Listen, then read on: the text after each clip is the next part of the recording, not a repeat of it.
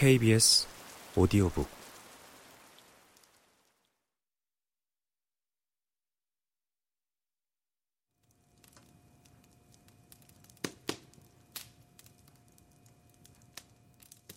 한때는 잉글랜드에서 가장 부유한 가문으로 손꼽혔어요. 서요지가 북쪽으로 버크셔까지, 서쪽으로는 햄프셔까지 뻗어 있었죠. 하지만 지난 100년 동안 4명의 상속인이 연이어서 방탕하고 낭비벽이 심했어요. 그러다 섭정기에 도박꾼 상속자 때문에 결국 가문이 결단나고 말았죠. 남은 것은 몇 에이커의 땅과 200년 된 집 한 채 뿐이었는데 그것마저도 잔뜩 저당이 잡혔어요. 마지막 상속자는 거기서 빈민 귀족으로 비참하게 연명했죠. 그의 외동아들인 로일럿 박사가 바로 제 계부랍니다. 계부는 그렇게 살아서는 안 되겠다고 단단히 각오를 하고 친척에게 돈을 빌려 의대를 졸업한 후 캘커타로 갔어요. 거기서 뛰어난 의술과 강인한 성격 덕분에 큰 병원을 세울 수 있었답니다. 하지만 집에 몇 차례 도둑이 든 것 때문에 분노가 폭발해서 현지인 집사를 때려 죽이고 말았어요. 가까스로 사형은 면했지만 오랜 옥고를 치르고 시리에 빠져 의기소침하게 잉글랜드로 돌아왔죠. 로일러 박사는 캘커타에 있을 때 제 어머니랑 결혼을 했어요. 어머니는 젊은 나이에 남편인 벵골 포병대 스토노 소장과 사별했죠. 줄리아와 저는 쌍둥이인데 우리가 겨우 두 살이었을 때 어머니가 재혼을 하셨어요. 어머니한테는 상당한 재산이 있었죠. 연간 수입이 천 파운드도 넘었어요. 재혼하신 후 어머니는 돌아가실 경우 전 재산을 로일럿 박사에게 물려주기로 했어요. 우리 자매가 결혼할 경우에는 각자에게 연간 일정액을 준다는 조건이었죠. 우리가 잉글랜드로 온 직후 어머니가 돌아가셨어요. 8년 전에 크루역 근처에서 열차 사고로 그만 운명하셨죠. 그 후 로일럿 박사는 런던에서 개업하는 것을 포기하고 우리를 스토크 모론으로 데려가 대대로 물려온 옛집에서 같이 살았어요. 어머니가 남겨주신 돈만으로도 우리는 원하는 대로 살 수 있어서 우리의 행복을 가로막는 것은 아무것도 없는 것 같았어요. 하지만 그 무렵 계부가 끔찍하게 변했어요. 이웃 사람들은 가문의 옛 터전으로 돌아온 스토크 모론의 로일롯이라는 인물을 보고 처음엔 너무나 기뻐했죠. 그런데 계부는 이웃과 오가며 사귀려 하지 않았어요. 집에 틀어박혀서 좀처럼 바깥 나들이를 하지 않은 거죠. 당신의 땅을 밟고 지나가려는 사람만 보면 쫓아가서 사납게 싸웠는데 그때만 밖으로 나왔어요. 광적일 정도의 폭력 기질은 가문의 내력이랍니다.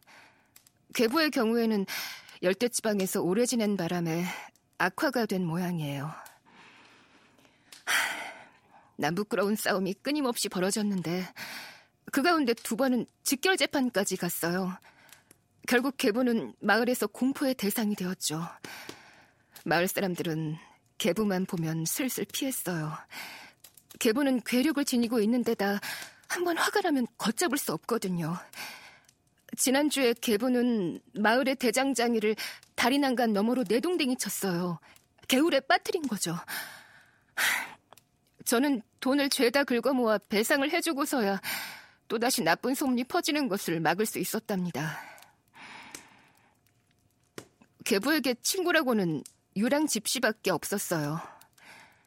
유랑자들에게 가문의 상징적인 소유지로 남아있는 들장 및 덮인 땅 몇 에이커에 캠프를 칠 수 있도록 허락해 주었죠. 그래서 그들의 텐트에 들를 때마다 개부는 환대를 받았어요. 때로는 몇 주 동안 연일 그들과 어울려 떠돌아다니기도 했죠. 또 개부는 인도의 거래처에서 배달해주는 인도 동물을 무척이나 좋아해요. 지금 이 순간에도 치타와 개코 원숭이를 기르고 있답니다. 그걸 자유롭게 풀어놓고 기르기 때문에 마을 사람들은 동물 주인만큼이나 그 동물들을 무서워하죠. 그러니 딱한 줄리아와 제 삶이 즐거울 리 없었으리라는 것을 짐작하실 수 있을 거예요. 함께 지내려는 하인도 없어서 오랫동안 우리가 집안일을 도맡아 해야 했어요.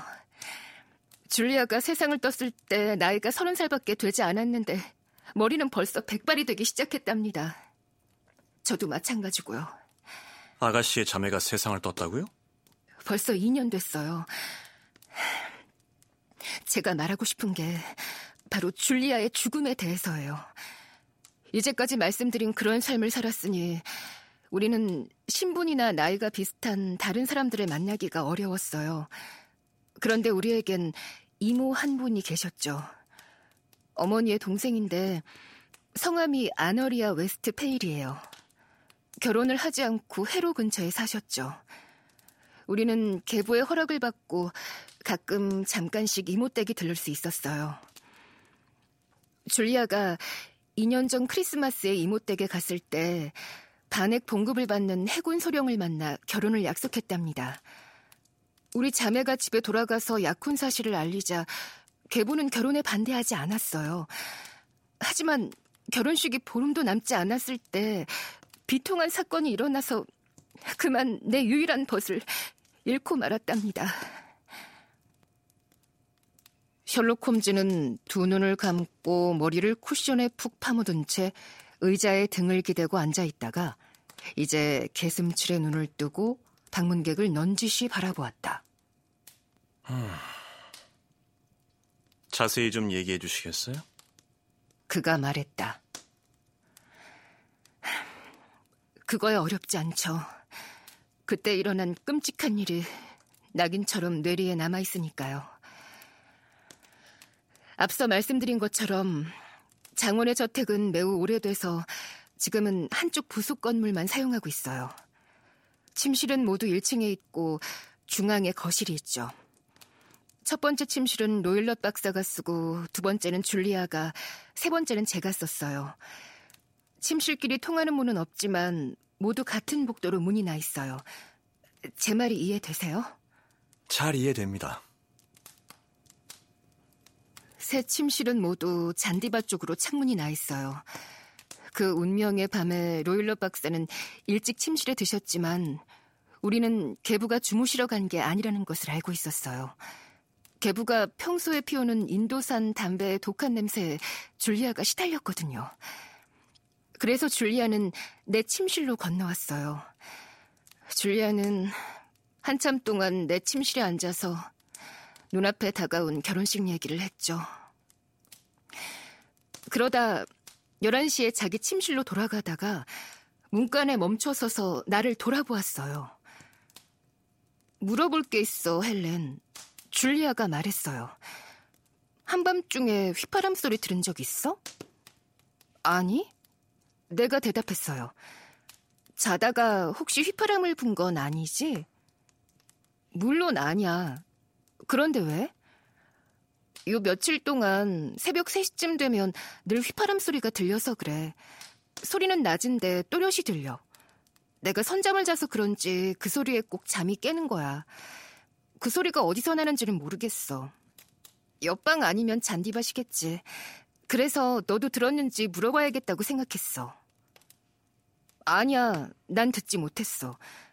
농장에 못된 집시들이 불었을 거야. 그랬겠지.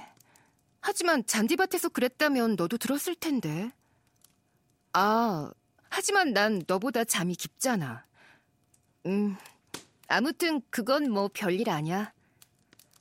줄리아는 빙그레 웃어 보이고 내 방문을 닫았어요.